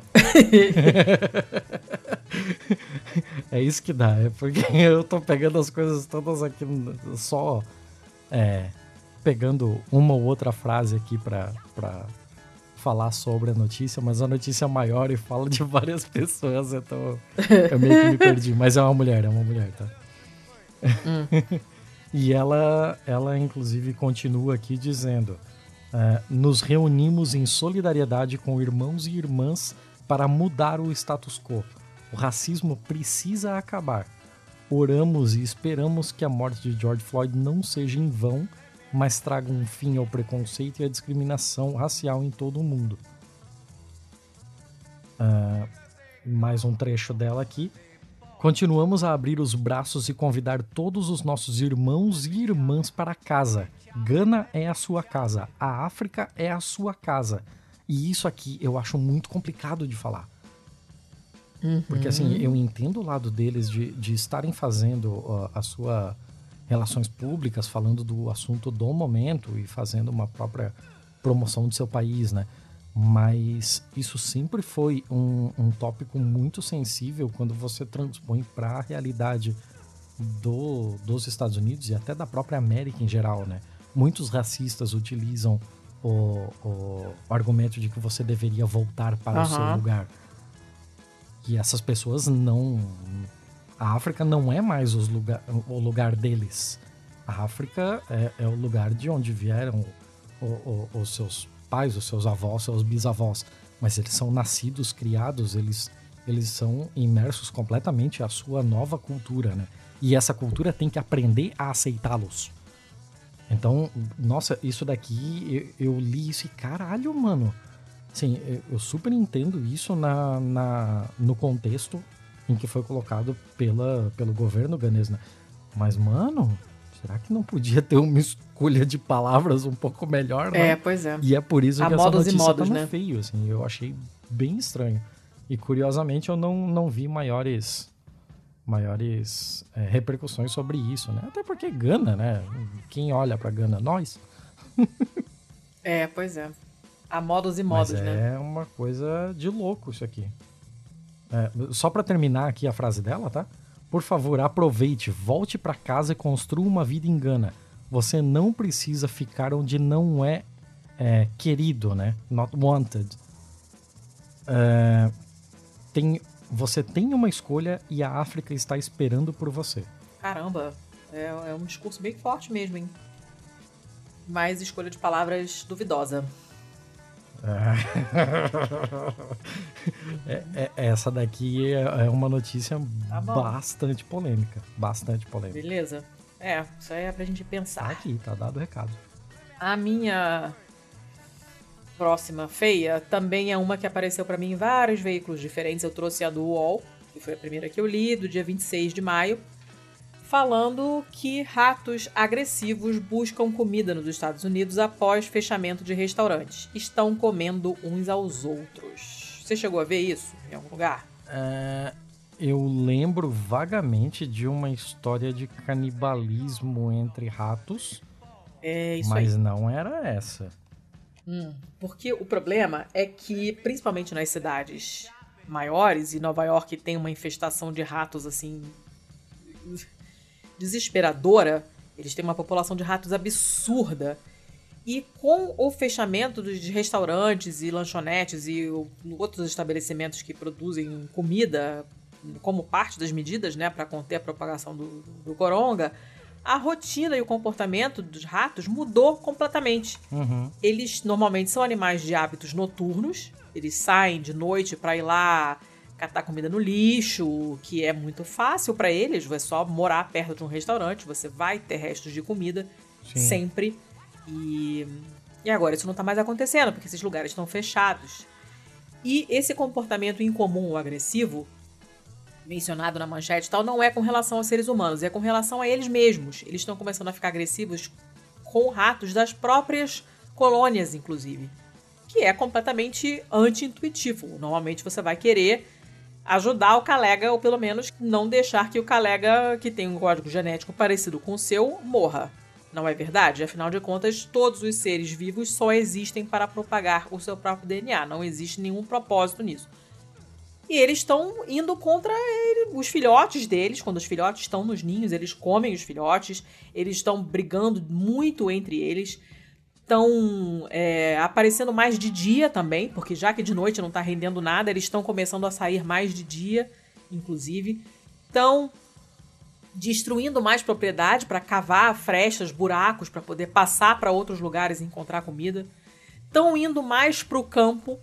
Hum em vez de ficar só na cidade, porque na cidade não está sendo suficiente, então eles estão procurando outras áreas, estão é, expandindo os territórios deles. O negócio está estranho. Claro que assim que as atividades voltarem ao normal, a população de ratos vai voltar ao normal também, porque rato é foda. Você não consegue se livrar dele, deles facilmente. Mas tem muitas coisas estranhas mesmo sendo observadas em termos de comportamento Uh, e, e, essa agressividade é uma coisa que não é comum entre a própria colônia, não é comum esse canibalismo, não é comum e eles estão se comendo uns aos outros mesmo, de verdade. E isso está acontecendo não só em Nova York, que é o exemplo que eles dão, porque é uma cidade que tem uma população de ratos muito grande, mas em outras cidades também. Tem as câmeras das ruas mostram imagens de dezenas de ratos passeando pela, pela, pela cidade em horários em que normalmente não estão, ou então é, é, passando mesmo por áreas que normalmente eles não frequentam, eles estão ficando abusados, digamos assim. uhum. assim. Percebe, Vair, a petulância. Porque não tem onde comer, fácil como eles achavam antes. E agora eles estão se aventurando mais longe, estão se aventurando durante o dia, que normalmente a gente não vê. A gente sabe que tem rato tudo quanto é lugar, mas é difícil a gente ver um durante o dia porque são animais noturnos. E agora tá tudo muito estranho. E aí eles tem toda uma parte da, da, reportagem falando sobre o que, que o CDC, né, o Centers for Disease Control dos Estados Unidos, o que, que eles falam. Olha, a gente tem que é, manter o lixo em recipientes fechados, tirar a ração de cachorro, de gato, de pássaro que você tiver no quintal, esconde, fecha, veda o acesso às casas é, bota aquela, aquela famosa cobrinha de areia, né? Aquele saco de areia comprido que você bota embaixo da uhum. porta para não passar ar pela fresta, né? Para você tentar evitar que os ratos entrem na sua casa. E a única maneira de você evitar é você fechar os acessos e não deixar a comida facilmente acessível para eles. Não tem muito o que fazer. Os bichos são desgraçados e quando eles sabem que tem comida, eles dão um jeito de entrar, não tem muito o que fazer. Uhum. Mas a gente sabe que assim que essa maluquice toda passar, a população vai subir. Mas é um comportamento muito estranho e nunca tinha sido observado antes, então eu achei que era uma notícia feia também. A gente tem visto muitas mudanças com relação à, à fauna, principalmente, flora também, nos lugares, por causa da, da presença menor de humanos, da menor atividade dos humanos nos lugares por conta da, da quarentena. E esse é mais um exemplo.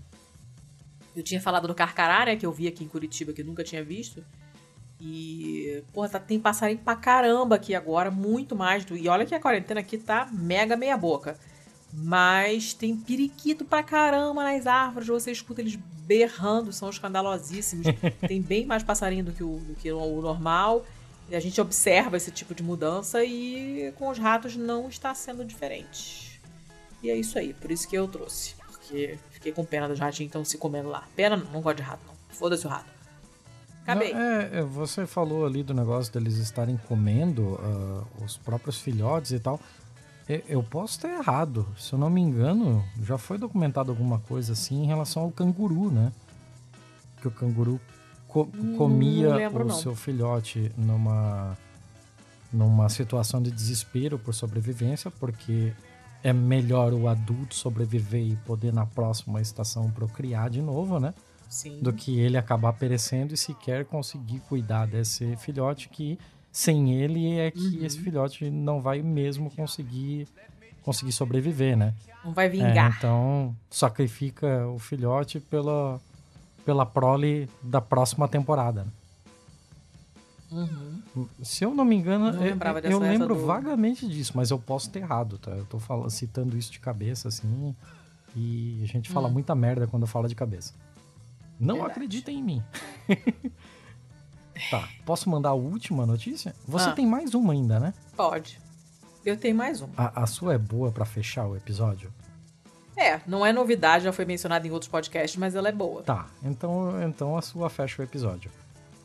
Porque tá. eu tenho. Eu tenho duas, na real, mas elas são meio que uma. Uma é continuação da outra. Por isso que eu preciso falar hum. as duas. A primeira é do Daily Mail. E ela saiu no dia 26 de maio.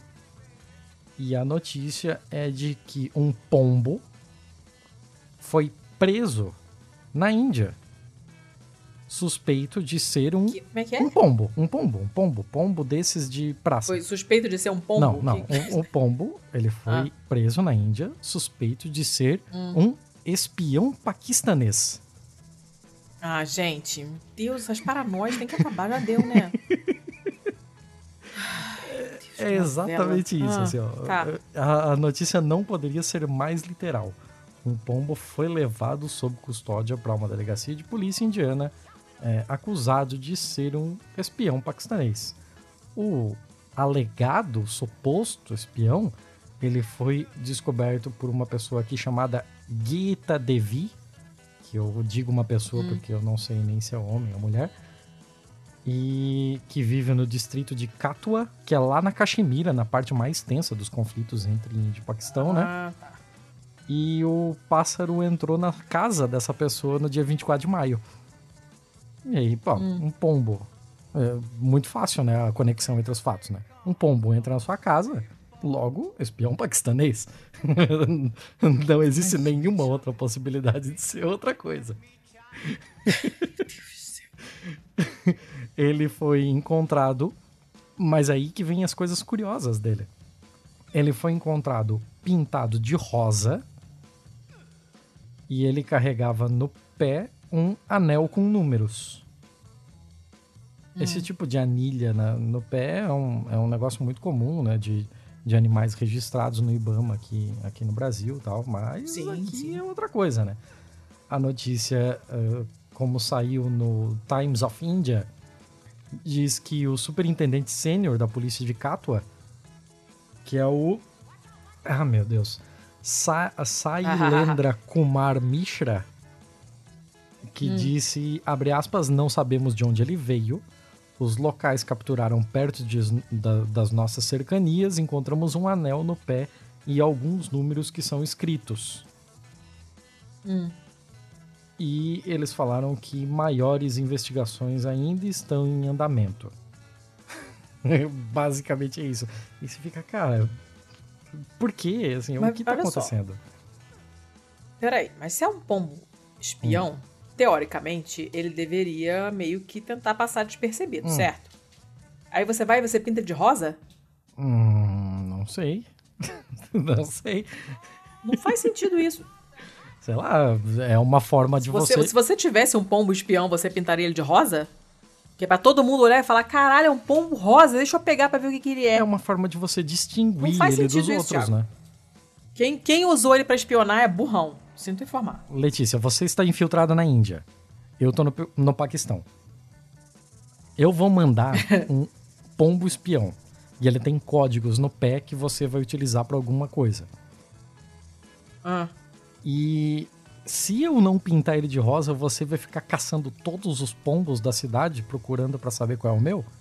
Mas o pombo não é ensinado de pra ir pra um lugar para outro? Você precisa acatar ele, que eu saiba não, ele vai para onde ele tem que ir. Eu acho que ele vai para onde ele tem que ir quando ensinam isso para ele, né? Tipo, se for a primeira viagem dele. Gente. então.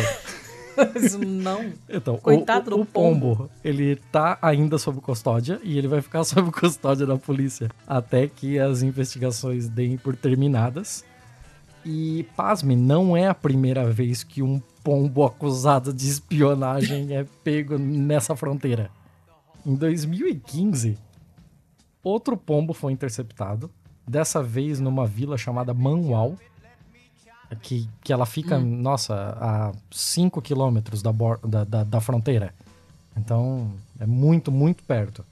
E ele tinha uma mensagem e esse pombo que foi foi Era o quê? Foi capturado, tinha uma mensagem e a mensagem dizia: Texil Chargargarf, Chakargarf, sei lá o que que é isso, Distrito Narowal. Ele tinha uma mensagem que dava uma localização.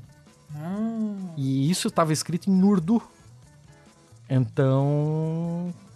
E, e, além disso, ele tinha no rabo também alguns números devia ser uma outra. É, algum outro tipo de, de codificação. Então todo mundo já, já tem um, uma predisposição a desconfiar de, desse tipo de, de animal. E. Mas, gente. É, eles, eles fizeram uma tomografia, fizeram um raio-x no, no pássaro para ver se talvez ele tivesse alguma coisa dentro, nada foi encontrado. E essa é a notícia do Daily Mail. Aí o que acontece? No dia 28 de maio, dois dias depois dessa notícia, aparece no Independent. Homem paquistanês exige retorno de pombo espião detido na Índia. Meu Deus! Ah. o cara que, que é um aldeão, ele disse que. Ele insiste que o código anexado ao pé do pássaro é o número do telefone dele. Hum. Então, tipo, isso tinha um, um, uma razão de estar lá. e assim, ai, por onde eu começo isso aqui? Abre aspas, tudo que a Índia precisa fazer é adicionar o código de discagem do Paquistão antes da chamada da mensagem codificada anexada ao pombo e eles podem falar comigo. Pra quê? Pedir pizza? O que, que é isso, é, é gente? É, o nome dele é Habibullah, ele tem 42 anos. E ele mora numa, numa vila de Narowal, a 4 quilômetros da, da fronteira entre a Índia e o Paquistão. E ele diz que o, o pombo é dele e que de fato ele deu inclusive a explicação do código. Ele exigiu desculpas do governo indiano e da mídia indiana e ele disse, abre aspas, Ninguém da Índia nem do Paquistão me contatou nessa discussão de espionagem. Se pudermos retomar o piloto indiano, hum. A Índia também poderá devolver meu pombo com respeito.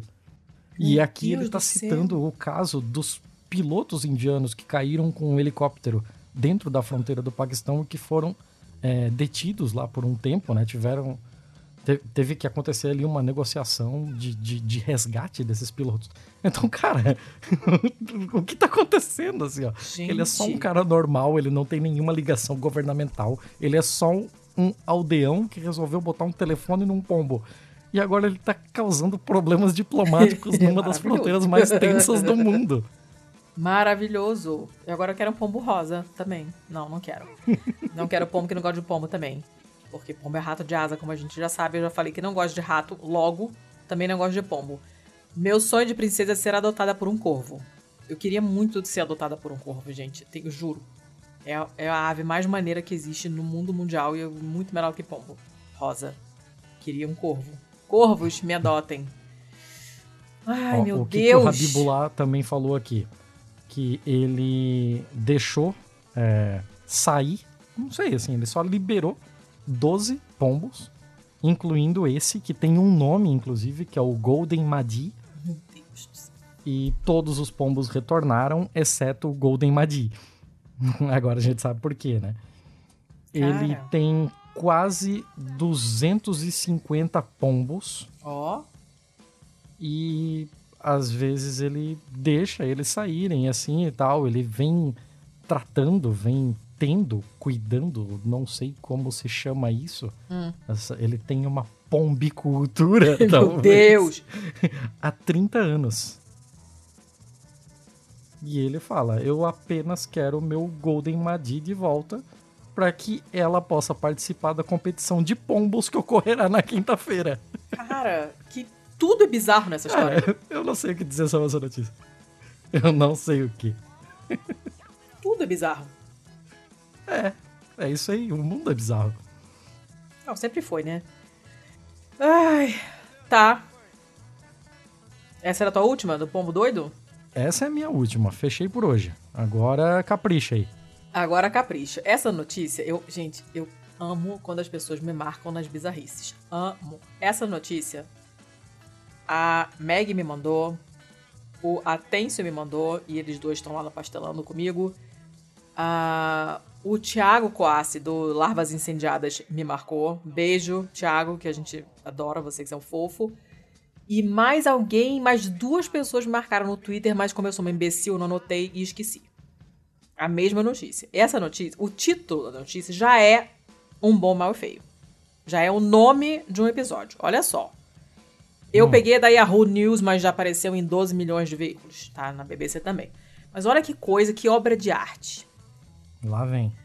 Estrela pornô da Espanha é preso depois que um homem morre num ritual com veneno de sapo. Hum, ah. Ai, meu Deus do céu. Não podia ser? Não podia? Não, Explica. Não, não precisa, não precisa. É isso, a história é essa. Esse cara. Não, não, tem que ter tudo um é louco nessa história. Contexto, assim. Aconteceu assim. em Madrid. Ah. Tem um cara chamado. Até o nome dele. Nacho Vidal.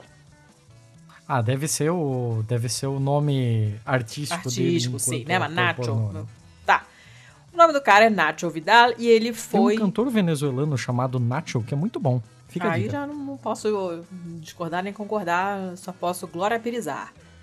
Esse cara, esse Nacho Vidal, foi preso, acusado de. de é manslaughter, é, é homicídio, nem sei qual é, doloso, sei lá depois que um cara morreu num ritual místico no qual ele inalou, ele cheirou o veneno de rato. De rato aí, tô ficando maluca. O veneno de sapo.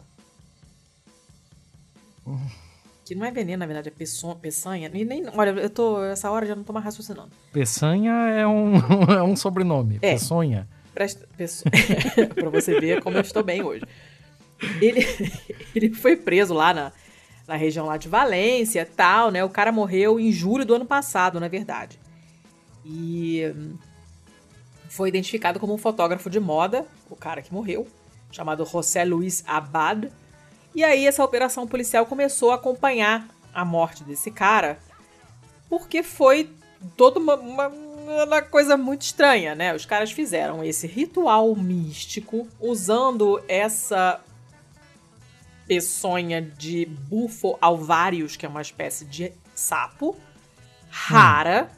nativa do deserto de Sonora, nos Estados Unidos, aquele que vai do México até a Califórnia, ah, pega o Arizona e tal. Ele secreta hum. essa. Ele secreta essa substância que contém um, uma, uma contém uma substância psicodélica natural muito potente chamada 5-MeO-DMT. Tá, o nome do negócio lá. Esse é o sapo que o Homer lambia para ficar doidão. É isso aí, mais ou menos. E os efeitos são parecidos com o do, do ayahuasca. Então, Caralho. né? Não é uma coisinha leve, não é um brisadeiro, é uma parada punk. E nesse caso, ele, ele, cheirou essa substância. Então eu não sei o que, que fizeram, rasparam o rato e desidrataram. Eu não, o rato, eu com o rato eu, eu, não é mais rato, Letícia, é sapo. Mudamos de bicho, agora é um. Sapo. Não sei o que, que eles fizeram, se lavaram o sapo, rasparam o sapo e depois desidrataram, liofilizaram. Eu não sei o que, que foi feito, mas a parada era assim: você cheirava essa substância, né? Inalava, não era um chazinho de sapo que nem chá de cogumelo, você cheira a parada. E parece que esses rituais eram feitos regularmente, porque, teoricamente, oferecem é, benefícios para a saúde, coisa de charlatão. Caralho. Só que esse ritual tem um risco à saúde muito sério, porque é uma substância potente pra cacete. Essa cerimônia aconteceu na casa de campo desse Vidal, que é esse ator pornô, que faz um monte. E olha só, é, caraca, o, o, o feed do Twitter dele é praticamente só publicidade de umas velas aromáticas em forma de pênis de 25 hum. centímetros que ele vende. Olha só. Cara, ele é ator pornô, ele vende vela de piroca no Twitter. Ator pornô. E okay. aí ele faz festinhas onde as pessoas cheiram veneno de sapo. Cara, e o nome do cara é Nacho e a pessoa que morreu. Muito alternativa. Cara, é, nada, nada faz sentido nessa notícia. Nada. Caralho. O sapo é americano, ele não é espanhol, então eu não sei se também se tem tráfico de espécies silvestres aí no meio. É tudo, tudo errado. O cara morreu, deve ter tido uma morte desagradável, inclusive. É um, um ritual idiota. É tudo errado. E a notícia que pira era só errada, isso. meu. Mas como o título da notícia. A, hum, mas como a manchete da notícia já é um título pronto, praticamente, as pessoas me marcaram e eu adoro. Então, continue me marcando, porque eu acho tudo ótimo. E, e apareceu muito para mim, não só as pessoas me marcando, mas apareceu em vários jornais diferentes. Quem que não quer dar uma notícia dessa, gente? Ah, sensacional. Puta não é? merda. Olha, tá de parabéns aí. Tá de parabéns, não é? Como é que você morreu? Olha, já pensou? ah, seu pai morreu quando você era bebê. Ele morreu de quê? Olha, então, senta aqui pra te explicar. Puta que pariu. Cara, que. Eu, eu, eu, queria fazer perguntas assim, mas eu acho que eu não assimilei a história toda. Mas é porque não, não, faz sentido mesmo. É, é o pombo rosa, entendeu? Cada um tem um pombo rosa que merece. É que o sapo é feio pra cacete. Tem uma foto do sapo na. Na. Na. Já vem a Carolina ver, ó. Sapo feião, feio pra caceta, todo troncho. Tem a foto do, do sapo na notícia, na versão que saiu na, no, no site da BBC. E, obviamente, o ator pornô disse que se considera inocente, que ele não teve culpa nenhuma disso e tal, e não sei o quê, mas enfim, não é uma situação legal, né? Porra, fica a dica aí pro Alexandre Frota. Ator pornô e o sapo. Dá um belo. Um belo. um belo título de, de filme pornô. Eu, e assim. Carai, o, que... É. o, o, que se fala aqui é que. Qual é a relação entre os dois? Ah, eu sei lá. O, o, o, o cara fazia festinha e esse outro foi lá. Tava na festinha. E aí exagerou. Porra, Cleiton, olha que rolê errado. Não sei o que aconteceu. E é, tem, aqui tem um, um, uma outra, um, link para uma outra matéria, né? Falando que uma, uma trip, né? Uma viagem com essa, com essa substância, essa DMT, não sei o que, parece que você tá morrendo. E depois você vai ler a descrição lá e taranã, e os cientistas dizem, realmente parece a sensação que você tem que você tá morrendo. No caso dele, não foi só a sensação é muito bizarro. O, o, a descrição da, de uma pessoa que, que, que tomou esse alucinógeno, esse DMT, que é o mesmo do sapo, e a sensação assim que ela descreve é, é bem assustadora, sabe? Então o cara não deve ter tido uma morte legal, não. Deve ter morrido achando que estava morrendo mesmo, com a sensação mesmo de morte e, sei lá, com alucinações assustadoras. Não deve ter sido legal, não. Caralho, que trip. É, Bem, dona. Porra, pesada essa aí. Ô, dona Pesada, né? Letícia, né? estamos quase uma hora e quarenta já. Vamos fechar? Chega, né? Já deu. Últimos recadinhos a jato, contatinhos nossos já sabem. Twitter, Insta, Pistolando Pod. É, e-mail contato arroba pistolando.com. Nosso site maravilhindo é o pistolando.com. É, parceria com a vesteesquerda.com.br. As camisetas estão lá, eles voltaram a entregar podem comprar usando o código PISTOLA10, vocês ganham 10% de desconto. Temos uma nova parceria aqui é com a editora Boitempo, vocês vão lá em boitempoeditorial.com.br barra pistolando e aí a gente ganha uns mini caraminguais quando vocês compram alguma coisa usando esse link. Para vocês não muda nada e para a gente faz uma pequena diferença. Nós fazemos parte da iniciativa Mulheres Podcasters. Quando forem divulgar esse episódio ou qualquer outro episódio de podcasts que tenham mulheres fixas no elenco de alguma forma, divulguem com a hashtag para quem estiver procurando por mulheres que fazem podcast uh, conseguirem achar com mais facilidade. Também fazemos parte da Podosfera Antifascista. Se vocês googlarem, vocês vão achar outros podcasts muito legais. Não necessariamente falando de política, mas com postura declaradamente antifascista, que é a única possível. E então, pode Antifa é a hashtag que vocês podem usar também para divulgar os episódios de todos esses podcasts da Podosfera Antifascista. E acho que é só, certo? Perfeito. É então é isso, é isso aí. aí. Fechamos por hoje? Fechamos por hoje, que minha garganta hoje tá bichada. Estamos todos assim. É nóis. Todo, todo então, chega por hoje. Muito obrigado. Até semana que vem com episódio de aniversário. Ai, meu Deus, que emoção. Até o próximo episódio, gente. Beijo. Até.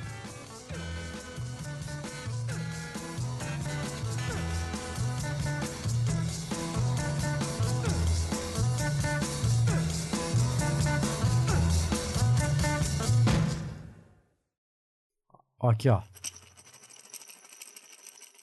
Tá ouvindo? Ah, amendoim. É o meu vidrinho de amendoim. que beleza, hein? Então, abro aspas para o CEO da Zoom. Usuários gratuitos. É, com não, certeza nós não. Não, não é gratuito. Porque não é hiato, é um ditongo. A pronúncia é gratuito. Ai, toma. Gratuito. Não existe gratuito. Não, isso me deixa muito nervosa. Para.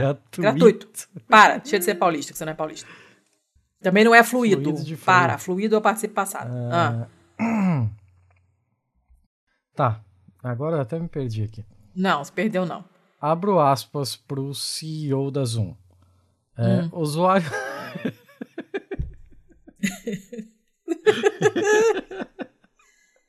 Ai, caralho. Vamos... ah, não vou pedir desculpa, desculpa. jamais pedirei desculpa agora. por isso. Agora dificultou. Ah. Pera aí.